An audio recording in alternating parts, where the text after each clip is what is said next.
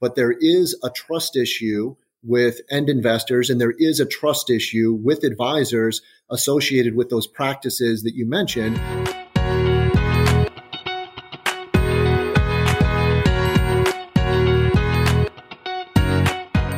Hi, I'm John Sullivan with 401k Specialist, and this is the 401k Specialist Podcast.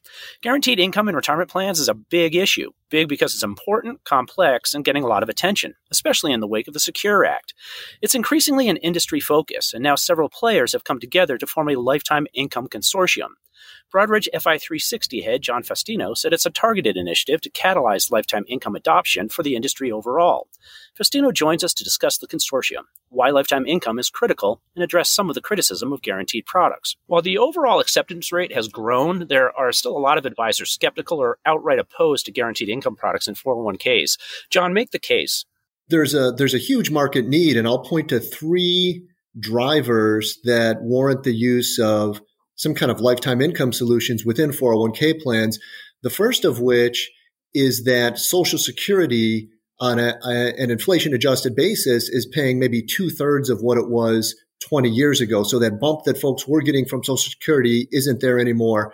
The second thing that I'll point to is a trend that's occurred over the last 20 or 30 years where there are just a lot less defined benefit plans than there were. So you've seen all the stories about companies' defined benefit plans going going bankrupt and getting the payouts from it. So the corporate retirement plans are not supporting folks with guaranteed income like they did in the past. And then the third thing is that lifespans are increasing. So you've got people living longer with less certainty about the paychecks they're going to get every month to continue. And I would say maybe a fourth thing you can point to is just that there's a lot of awareness from participants and plan sponsors that this is absolutely a need. But I think what they're really worried about is just those days of old variable annuity guys who are selling uh, annuities to 75 year old widows with 20 year lockups. Have they accounted for that in the industry? I, I, think that's a great point. The um, you know the the days in the late '80s and the early '90s when there were a lot of really terrible selling practices with annuities have made some people, uh, you know, just negative on on annuities, agnostic of their their fee structure and the benefit structure and the like. There are some, you know, really smart academics and some really smart industry people that point to the fact that, you know, in general, um, these these offerings, you know, can be good. Uh, if they're structured appropriately, but there is a trust issue with end investors, and there is a trust issue with advisors associated with those practices that you mentioned. And that's where I believe that FI360, with our you know fiduciary reputation and credibility, can hopefully help shine some light on on where good annuities, good guaranteed income offerings can be found. So, what is the consortium, and how is it structured? So the the consortium that we're in the process of building right now is focused on bringing a fiduciary standard of care to kind of the uh, the after accumulation stages of retirement planning for advisors and for individual investors. We believe that there's a lot we can do to educate advisors so that they can educate plan sponsors and that we can evangelize for those good guaranteed income offerings. Joining FI360 in this consortium in terms of kind of the structural and operational aspects of it are fiduciary insurance. That's Michelle Richter's company. Michelle's a New York Life veteran who's got a lot of credibility, um, having been on the, the provider side um, and has been an evangelist for fiduciary practices with annuities. And then CANNEX as well, too, who is a data provider. Tamiko Toland has been the, the primary that's been involved on the on the setup. Um, so our three organizations got together and said, hey, there's a real need.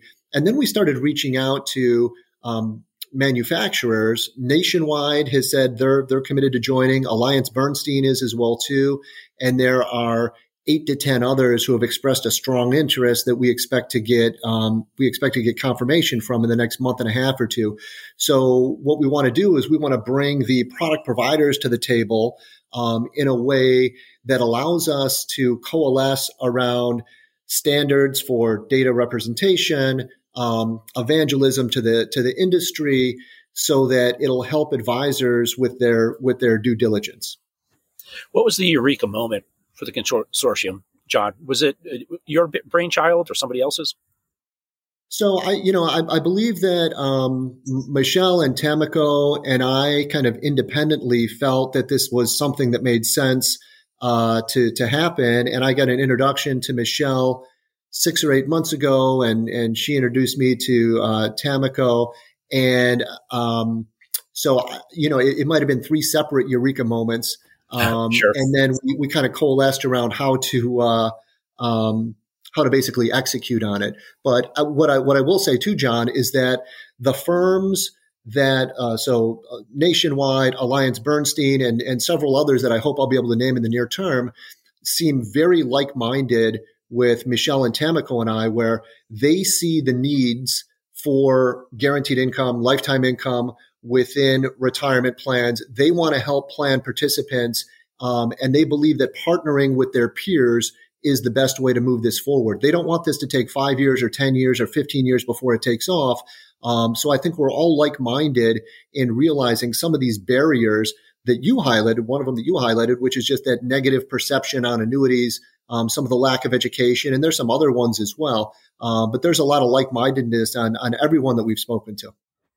So the Alliance for Lifetime Income sponsors the Rolling Stones tour. So you're going to have to get Guns N' Roses. But how does the consortium differ? So the the Alliance for Lifetime Income is really focused on education. It's a it's a tremendous organization. We are focused on on not only that education, but really on the the execution and the commercialization of these offerings.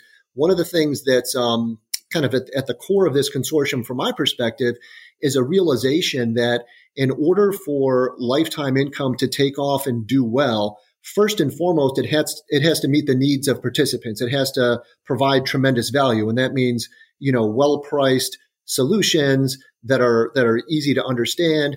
But the other really critical aspect is that it needs to be profitable for the folks that are making the products, and it needs to be profitable for advisors as well too. So we're not just focused on the education, but we're really focused on the commercial success um, because that's what I believe is is going to drive the best outcomes for these end participants. Um, if if we can address all those things, it, it's going to be great for everyone. What kind of a timeline are we looking at here for development and launch? Yeah, that's that's a great question, John. So we have a timeline set and some goals set for the first year of the consortium, which will kick off in January of 2022 during that first 12 months, we're going to be focused on evangelism with advisors, and that's really going to continue for the life of the consortium. The other thing that's a big deliverable that we're focused on for that first 12 months is a vetted due diligence methodology. So, what I mean by that is having the consortium members um, agree to the extent we can get everyone to agree, or at least have a shared understanding on what makes sense from a due diligence methodology perspective and then we will likely have a prominent ERISA law firm vet and validate that methodology. One of the big barriers that we've heard from advisors in, in uptake is fiduciary concerns. So the, the Secure Act helps and there's a safe harbor there, but there's still concerns from advisors on, you know, how do I evaluate these options, not only for the initial selection, but for the ongoing uh, for the ongoing monitoring and the like. So that's going to be the big deliverable that we're focused on for this first year. And then after that, we're hopeful that that methodology is going to make it into various software platforms, including FI360s. So what's new and cool at FI360 Broadridge, and has the acquisition worked out as you hoped? Yeah, so we just passed our two year anniversary for the acquisition, and it's it's worked out really well. Um, you know, Broadridge has disproportionately, I, I, always say, they've disproportionately invested in us, meaning that they're they're putting more resources and more focus on FI360 than maybe our current size would warrant.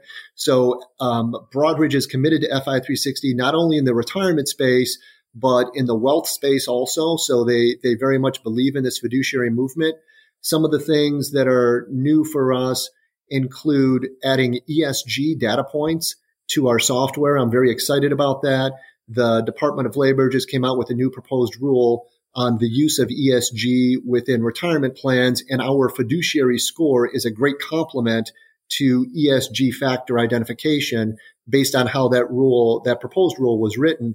Um, so that's that's one of the new things that we're excited about that that a lot of our clients are starting to take advantage of. Fantastic. John Faustino, that's exactly what we needed. Thank you so much for joining us. Do appreciate it. Thank you so much, John, for all that you do for, for all of the 401k specialists out there.